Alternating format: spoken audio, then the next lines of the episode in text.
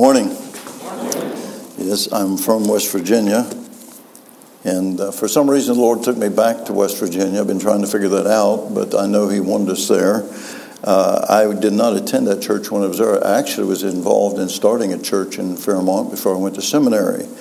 And that was all the experience I had before I went to Glenford in starting that church. But uh, this is a great church. It's been there for a long, long time.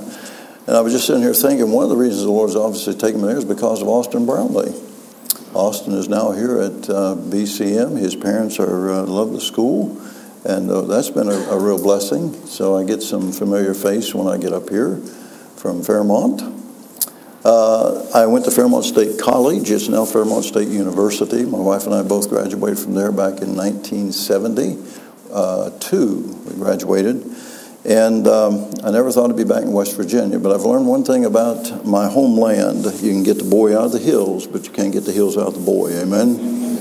So I love West Virginia, and I love being back there. I don't love what's going on in West Virginia for some, for a lot of things are going on I don't care for. But anyway, we're sure glad to be back there. You pray for the church. We've been looking for a pastor. We've looked at a number of guys, but nothing has, excused the, the phrase, but clicked. I've never felt God's leading or peace about any particular man yet. They want us to stay, but I've never had peace about that either, that God took me there to stay to be the pastor of the church, although I am pastoring the church and enjoying it and having a good time, love the people.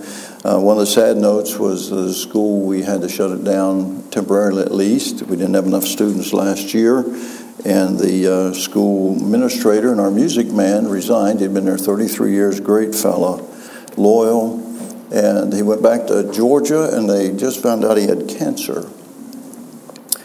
So they took four uh, tumors off his brain, and now they're trying to get gamma knife surgery to get some of the lesions that are there. And uh, that was a, a really uh, heavy blow because people loved him. He loved the church. He hated to leave. But uh, we got attached to each other. We had uh, kindred spirits, so I went down to Georgia and see him about a month ago before he went into surgery. And so his life is kind of right now, we're just praying God will bring him through all of this. But anyway, it's good to be here. You know, West Virginia does get a rap, doesn't it? Uh, I know I've been around here a lot of West Virginia jokes. Occasionally I tell some. I won't tell any today. But learning things about West Virginia, I was talking to uh, Pastor Rick Arrowwood uh, a couple of weeks ago. Rick used to pastor in Mannington, West Virginia. I don't know if you know where that's at. It's about 15 miles northwest of Fairmont. And uh, we have some real uh, uh, famous people that have come out of West Virginia in the sports as well as in ministry, preachers. But we had uh, a man by the name of Sam Huff. Now, this goes back a few years. Your pastor probably would remember that. He was in the Pro Football Hall of Fame. Uh, and he came from Fairview, which is just a few miles from Fairmont. And um, then they had the Manchin family. I'm sure you've heard about Joe Manchin. Okay. Uh, his dad was a very wealthy man. He uh, wore $500 suits. He rode around in a limousine. But uh, Sam Huff and him were good friends, and Sam's, I think it was Sam's brother in law, passed away. And Brother Arrowwood had the privilege of doing the funeral, and Sam Huff and Joe Manchin both showed up at that funeral. So when Rick preached and gave an invitation, he said both those men held their hands up for salvation. And so after it was over, Mr. Manchin, Joe's dad, came up to Rick and said, I meant what I said. I accepted the Lord. Well, man, that's that is a tremendous thing. Now, I don't know that Joe has ever done a Joe Manchin, but I've met his brother Rocky. Rocky Manchin, we've got to be good friends. He runs a flooring business, rug business, and flooring business in Fairmont. So I've got to know him. I've never met Joe, but my brother-in-law, my wife's brother, had uh, dinner with him up in uh, Petersburg. He came to uh, the neighbors of my brother-in-law's camp and Joe was there and spent the evening. My brother in law got to meet, meet him and get to know him. And he offered my brother in law, he said, If anything I can ever do for you, let me know. and I was thinking, I think there was a lot of things you could do if you would. but anyway, well, let's get to the scripture this morning uh, Hebrews chapter 12. I want you to turn there. Chapter 12, we're going to look at the first three verses here this morning. The first three verses. The writer says, Wherefore, seeing we also are compassed about with so great a cloud of witnesses, let us lay aside every weight and the sin which doth so easily beset us, and let us run with patience the race that is set before us looking unto Jesus, the author and finisher of our faith, who for the joy that was set before him endured the cross, despising the shame, and is set down at the right hand of the, the throne of God. For consider him that endured such contradiction of sinners against himself, lest ye be wearied and faint in your minds. Father, would you bless this morning thy word to our hearts? May we learn something here this morning that would be an encouragement and a help to us spiritually, especially in our living by faith. And we'll thank you in Jesus' name. Amen. Looking, looking, looking. The Bible tells you to look unto Jesus. So, where are you looking this morning? That's the question. Who or what are you looking to?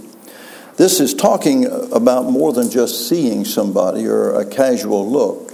What he's talking about in this word here is an intentional, purposeful decision to fix your gaze on someone, your mind even on someone. It's called concentration or focus. Focus.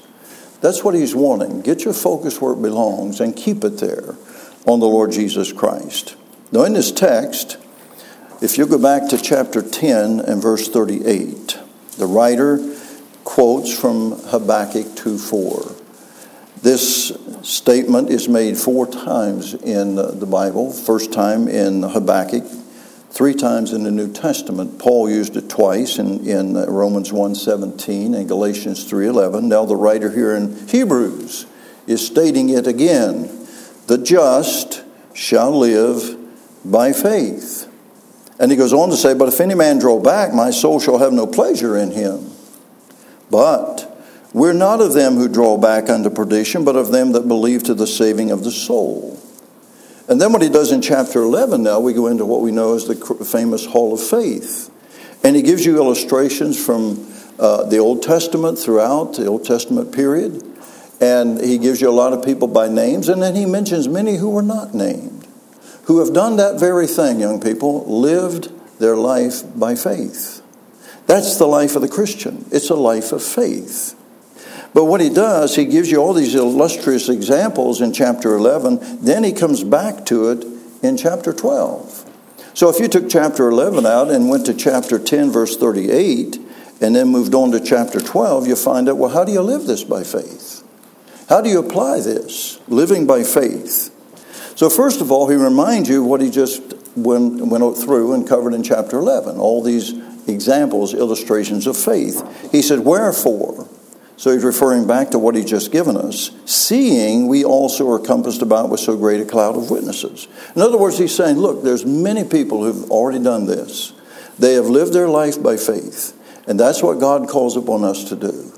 It is a life of faith. What is faith? Faith is trust, it's dependence, it's reliance upon Him for our life and living our life. And it's pictured in this text as a race, as a race.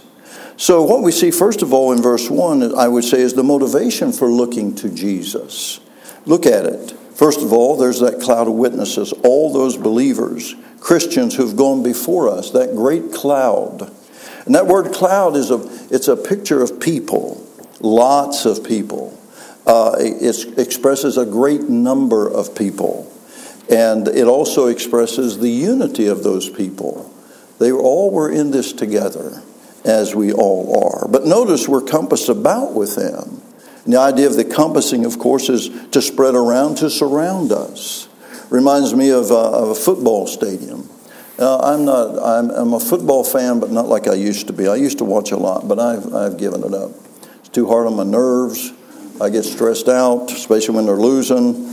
And I think, you know, it's not worth it. So I just check it out on my app once in a while, see how the scores are going. And when I see they're losing, I'm glad I'm not watching. Amen. You know, I'm a loyal fan, especially when they're winning. But anyway, but I think about that. I've had the privilege of going to some uh, football games. When we were in Glenford, my wife uh, worked part time for a doctor, and he had a season pass to the Ohio State Buckeyes. I know that's bad, bad thing to bring up up here. But anyway, uh, I am a Buckeye. I'm a worthless nut. That's what a Buckeye is. You don't eat those things. They look like a chestnut, but don't you eat them because they are. They have a. I understand they have a poisonous side to them, so they're worthless nut. So anyway, I'm a Buckeye fan. My family's Buckeye fans, unless West Virginia's playing. Now, when I was up here, I was a Wisconsin fan, but I'm not here anymore. so I am loyal to the Buckeyes unless West Virginia's playing, and I that's my that's my uh, home state. Um, by the way, some, Sam Huff graduated from West Virginia University. Another well known football uh, coach, you've probably heard of him. I think his name is Nick Saban. He uh, coaches the Crimson Tide in Alabama. He's from Monongah, West Virginia. And that's where I got into my first fundamental Baptist church was Monongah, West Virginia. No, Nick wasn't there. But anyway but I got into the, that. But he's from Monongah, and you know his career. He's had a tremendous career down there. I don't know much about him. I don't think he's saved. I don't know for sure. Uh, I know that my brother in law, a relative of Saban's, lives beside him, and he talks about the day he's going to inherit from Nick Saban. I think he's dreaming, but anyway, he's, an, he's a relative, and he's hoping that one of these days, all that money that Nick Saban has, he'll be able to get some of it. Well, you can dream, right? But anyway, when you're in that stadium, you are surrounded by thousands of people. And I enjoyed it. My son and I got to go to several games free. That was, that was really good. One time we went and uh, we uh, bought tickets outside the stadium. That's not good. Uh, they hold it over you, trying to get as much money as they can. But you get in there and the, the atmosphere of it thousands of people. But you know, we're surrounded by somebody much better than those crowds at the football game. All those people have lived down through the ages for God, for Christ, and have gone on before us. And they're in heaven now with the Lord. And one day we're going to be there. But we're not there right now. We're still down here, folks, on planet Earth. And we're in this race. Amen? And this race isn't over. And it's not going to be over until you die or Jesus comes. Now, I would prefer to go when Jesus comes, amen? but the reality is, you're either going to die or you're going to go out with Jesus when he comes and takes you out in the rapture. But we have all those examples of people who've done this for centuries, millennia, living for God by faith. Great examples. There's Abraham, the father of faith. But secondly, we not only see the Christians that motivate us, we see the challenges that face us in this race that should motivate us to look to Jesus. Look at what he says. He goes on to say, Look, lay, let us lay aside every weight and the sin which doth so easily beset us. We've got to deal with that. Now, weight is something that's not a sin, it's a hindrance. So it's something that holds you back. So if you were racing back in those days, you wouldn't race in a full robe.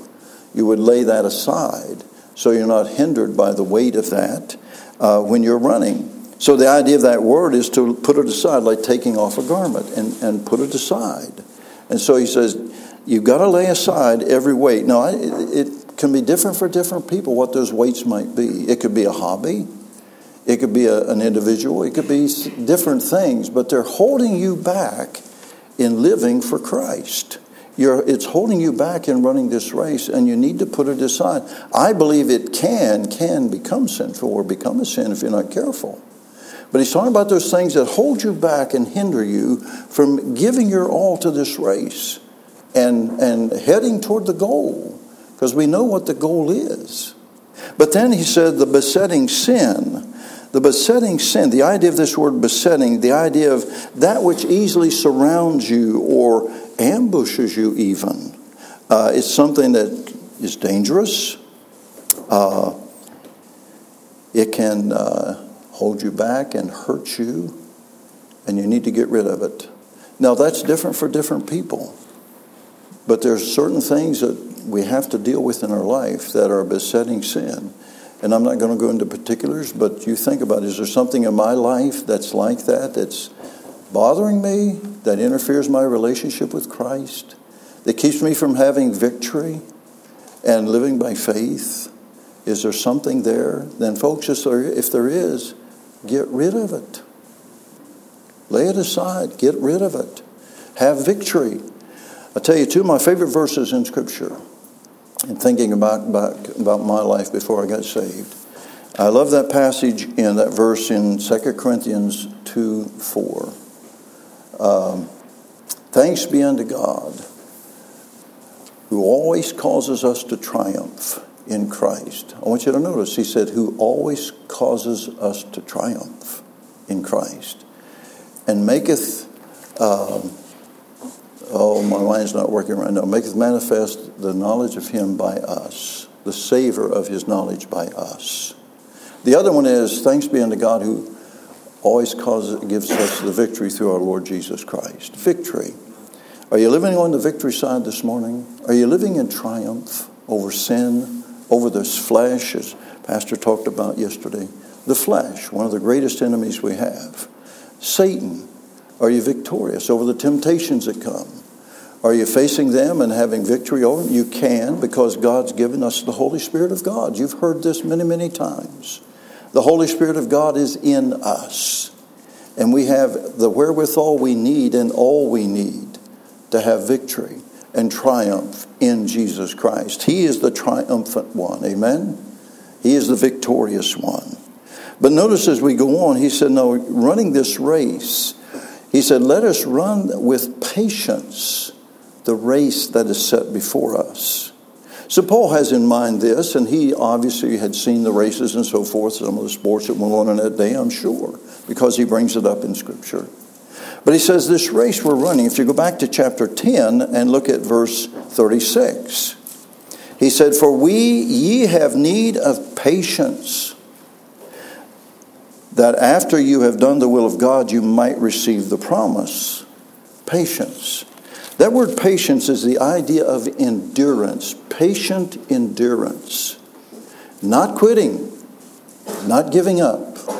Sometimes when you're in college, and you're in my class, I don't know, maybe some of you just feel like quitting and giving it up. Well, you can't do that, amen? Someone said when the going gets tough, the tough get going. Amen? Well, some of you need to get tougher and tough it up and make up your mind to be faithful and finish the course, do the job, and get her done. So, endurance, don't let up, don't quit. And in 2 Peter 1 6, that's one of the things you're to be adding to your faith is patience, endurance. And young people, God's going to put you in places or allow you to be in places where you're going to learn patience. And remember how the Bible says it comes? Tribulation worketh what? Patience. Patience. Tribulation. The hard times, the tough times, the challenges, the fires that you go through, teaching you to be patient and wait on the Lord. Some people are not very patient, very patient. But you know, someone said the purpose of God often develop slowly. Not in our time, in his time. There was a great preacher of, of bygone days, Phillips Brooks. And Brooks was noted for his poise and his quiet demeanor and manner. And he was noted for that. But he also had moments of frustration and irritability. Can anybody identify with him? I must identify. There are times I can get irritated, I can get impatient, and I have to ask the Lord to forgive me for that. But he, that wasn't his normal demeanor. But one day a friend went to his office and Brooks was pacing back and forth, and you could tell he was irritated, he was frustrated. And the friend said, What's wrong? Why are you that way? Well, Brooks said this I'm in a hurry and God isn't. I'm in a hurry, but God isn't. God doesn't get in a hurry, amen? You need to learn to be patient, you need to learn to endure. Back in 2015, the running of the Austin Marathon. There was a lady who was running in that race. She was a well known runner, she was a very professional runner, and for some reason, short of the goal line, she was exhausted. She collapsed and fell to the ground. But she didn't lay there, she crawled. And she crawled the last mile or so of that race and crossed that finish line. She didn't cross first, but amazingly, she crossed third place. She wouldn't quit. Why? She had her eyes where they belonged. She had her goal where it belonged. She was looking at the finish line. I'm going to cross that finish line. Young people, you got to be patient and keep running. The story of the turtle, the tortoise, and the rabbit. And who won the race? Well, the tortoise ended up winning because he just kept at it. You've heard of the Energizer Bunny? I don't know where he's at, but he's still going. You got to keep going. You don't quit. You don't let down. One thing that my father instilled in me, evidently, and I believe he wasn't saved, but he instilled this in me. When I give you a job to do, you finish the job. So I was afraid not to finish the job. Amen? I knew the consequences. But he also said, you do the job right. You do the job right. So when you finish, make sure you've done it right. Make sure you've done it the way you were taught to do it. So we see the motivation for this race, but now let's look at the mandate that he gives us. Where are we be looking? And he tells you, looking unto Jesus, the author and the finisher of our faith. The mandate to look. The idea of this word is to look away from one thing or one person to look to another. And the idea of the word is to look intently, steadfastly. Keep your gaze, keep your focus, keep it fixed, keep it where it belongs on the Lord Jesus Christ. Look to the Lord. You know, in reading through the Gospels, you want to see Jesus? You want to see how he lived, how he talked, how he dealt with people? Because he's our model, amen? He's our example. And I challenge you as you read through the Gospels, watch him carefully, learn from him, and watch. You'll learn a lot about how you should be as a Christian, how you should handle situations, how you should deal with people, and so on. And if you're going to be a pastor, you better learn that, amen? Because you're going to be dealing with people. So you learn from him and watch him, his life, his ministry, how he carried it out. Look at his cause. The Son of Man came to seek and to save that which is lost. His heart, his goal was the salvation of those who were lost. And look at the cross. Look what he went through before the cross and on the cross. And if you can look at that and not be moved, there's something wrong with you. Amen? There's something wrong with you. What he went through, the extent he went through, the sacrifice he would make, and how many of us have really sacrificed in our Christian walk. Look at him. Look at what he did, what he went through, what the price was. Who his own self took our sin into his own body on the tree. And because of his love for us and his mercy upon us, he was willing to take the judgment and the punishment that you and I will never take. And that ought to make you shout for glory. Amen? But you need to be looking to Him for help. The Lord is my helper. Look at chapter 13, where the writer says, Let your conversation be without covetousness. As I tell the class, that particular word of covetousness is dealing with money. It's a money that means don't. Uh, it's a word that means don't covet money. Let your conversation be without covetousness, and be content with such things as you have. For he has said, "I will never leave thee, nor will I forsake thee." so that we may boldly say, The Lord is my helper, and I will not fear what man shall do unto me. I'm going to tell you, that verse may become very real to us before it's over. Amen? We don't know what we're facing in the future with what's going on in our country. But no matter what it is, the Lord is my helper, and I will not fear what man can do unto me. And the devil will use fear, my friend, if he can, to get you sidetracked or to make you quit. So, looking unto Jesus for strength. One of my favorite verses is Isaiah 40 29. He giveth power to the faint, and to those who have no might, he increaseth strength. Amen. And oh, how we need it to keep going. And for hope. And he is our hope. He is the hope of the believer. and that day that we're looking for when He comes. That blessed hope of the, glorious appearing of the great God and our Savior, the Lord Jesus Christ. Are you looking? You got your eyes where they belonged? Let's go back to chapter 11 and look at two men that had their focus right. They were looking the right direction, and that's what kept them going, and that's how they finished. So if you go to chapter 11, let's go back to uh, verse 10 of Hebrews chapter 11. And the first one we see is Abraham. So, what kept Abraham, the man of faith, going? We see in verse 8, by faith, Abraham, when he was called to go out of a place which he should after receive for an inheritance, obeyed and went out, not knowing whither he went. I remember when we went to Glenford, Ohio, my in laws were very concerned what I was doing with their daughter. And so my mother in law asked my wife, Where are you going? We're going to a place called Glenford, Ohio. Where are you going to live? We don't know. Well, how much is he going to be making there? We don't know. Well, where, where are you going to uh, get a church? Where are you going to get people for church? We don't know. All we know is this that's where God wants us to go. So, see, young people, that's what you got to settle. So, when I would go to a ministry, I did not want to hear what they were offering me. I want to know one thing is this where God wants me? Because if that's where God wants me, that's where I'm going no matter what. Amen? And if God calls you wherever He calls you to, He will provide for you. He'll take care of it. And He did. And I was a full time pastor from the beginning.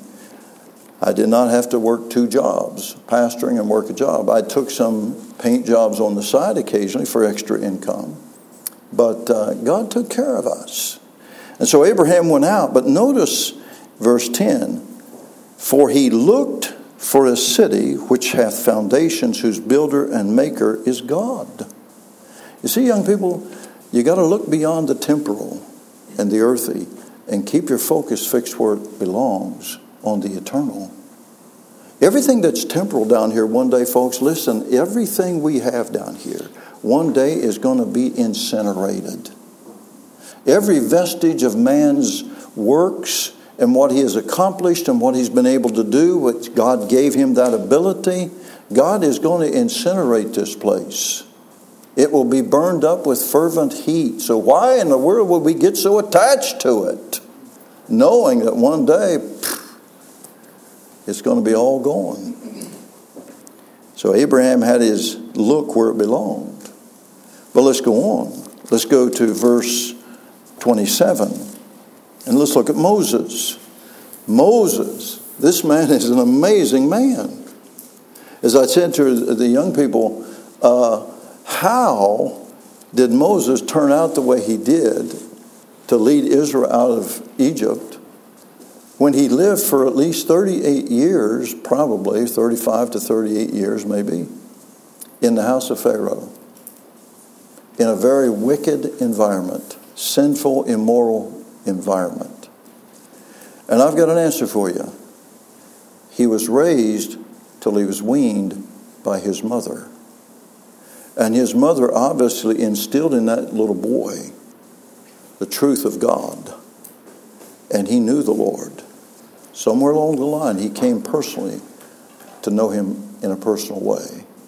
And so when he came of age at the age of 40, I would rather suffer with the people of God than to enjoy the pleasures of sin. And notice what it says for a season.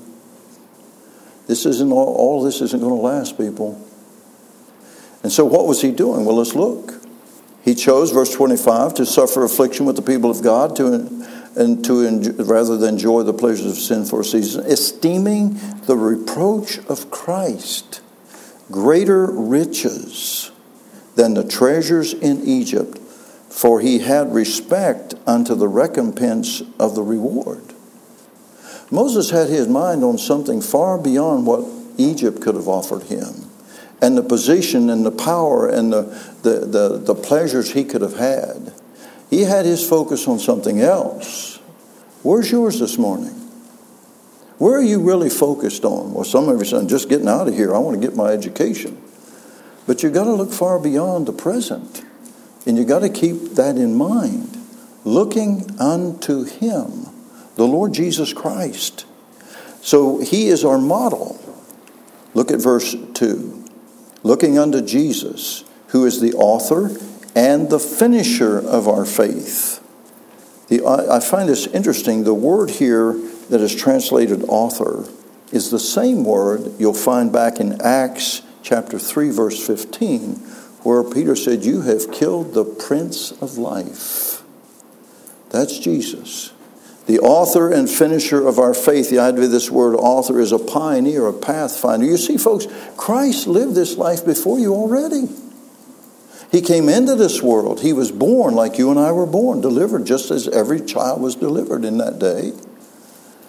He grew up as a child, going through infant years, elementary years, high school, junior high, and high school. And then his adulthood. He became, uh, he had a vocation. He became a carpenter like his father. On one occasion, they said, Is not this the son of the carpenter? But on another occasion, they said, Is not this the carpenter? Jesus worked. That might be foreign to some of you, I don't know. Work. He worked, he made things. And I find it very interesting that you don't get much of his life from his birth and coming back to, uh, to uh, Nazareth from those years until he goes into the ministry. But you get one picture in his life after he comes back to Nazareth. And his age was 12. And I often wondered why did the Holy Spirit give us that picture, pull the curtain back in the life of Jesus, and just let us see that? And I think if you read the text in, in, in uh, Luke chapter 2, you'll find the answer. Because remember, he was not with the, the entourage that was going back from the feast there in Jerusalem. He stayed behind. He was in the temple and asking questions and answering questions with the rabbis the spiritual leaders. And so when they found him, his mother said, Why have you done this? He said, Woman, don't you know I need to be about my father's business? But then notice what, he, what the Bible says about him. And I use this for teenagers. Teenager, God wants you to follow Jesus Christ's example. He went down with them and became subject unto them. He submitted to the authority and the leadership of his parents. And you'll not see him again until he's 30 years old. And he begins his ministry. Very interesting, the same age of what Joseph was when God brought him out of that prison and set him up to become the second most powerful man in his day under Pharaoh. Moses had his, uh, his focus and his look fixed on the future, the eternal. And young people, that's where we've got to be thinking. Jesus made it clear lay not up for yourself treasures on earth where moth and rust doth corrupt, but lay them up where? In heaven, because they'll be waiting on you there. Amen. So he is the model we're looking to, the author and the finisher, the idea of completion, to bring one to a goal, to get it finished. Jesus reached the end successfully. And though he despised the shame of that cross, he had joy because he knew what was going to happen after the cross. That he would resurrect and he would be ascending back to heaven and he would sit down at the right hand of his Father, where he sits today. Amen? Where you can be looking unto him and praying through him to the Father and receiving what he wants to give you if by faith you trust him. So our faith our faith. The just shall live by faith. The Lord Jesus has already gone this way. He lived it, He was tried, tested, He was faithful, He finished, and He sat down, and He's our example. We're to imitate Him. That's what a follower of Christ is an imitator of the Lord Jesus Christ. And I find it very interesting as you read the Gospels how He did what He did, the same way you and I are to be doing it by the enabling power of the Holy Spirit of God. You ever notice that? That's how we're to do it. The Bible makes that clear for us. Dependence on the Father and dependence on the Holy Spirit. Look at Hebrews 4:15. Back to Hebrews 4:15. And notice the writer here as he says, For we have not a high priest that can, which cannot be touched with the feeling of our infirmities, but was touched. He was touched with the feeling of our infirmities, but was in all points tempted like as we are, yet without sin. You know, I say, Well, nobody understands me. Nobody knows what I'm going through. Excuse me? Do you not know that verse? He was tempted at all points as we are, yet without sin, he never caved. We do at times. And God gave us a provision. If we confess our sins, he's faithful and just to forgive us our sins and to cleanse us from all unrighteousness and get back on the course again, get the focus back where it belongs. Amen.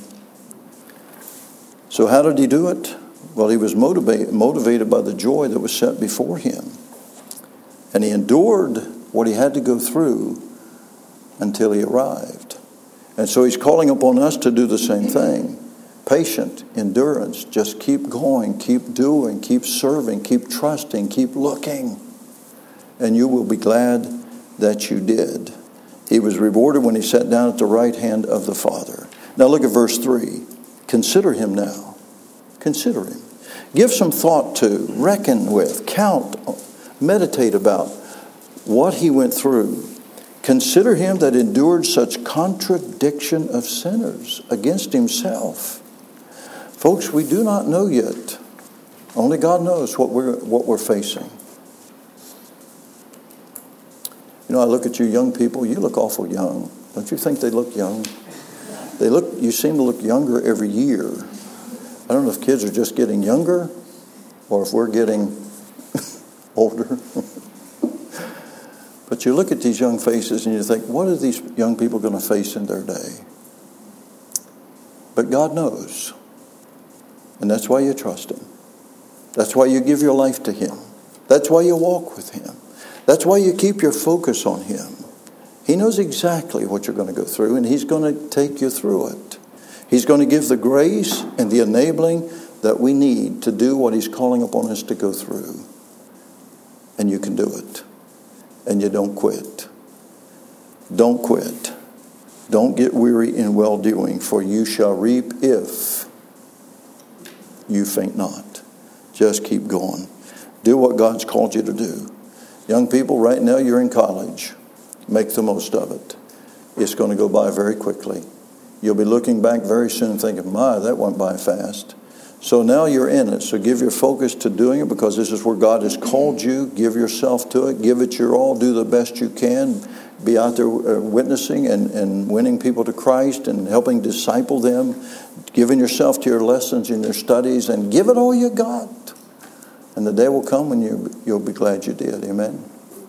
But keep your focus where it belongs. Keep your look where it belongs looking unto Jesus, the author, the pathfinder, the, uh, the one who's going this way before us, and put your faith where it belongs in Him, trusting, and He will bring you through. You're a conqueror, amen? We're more than conquerors through Him that loved us.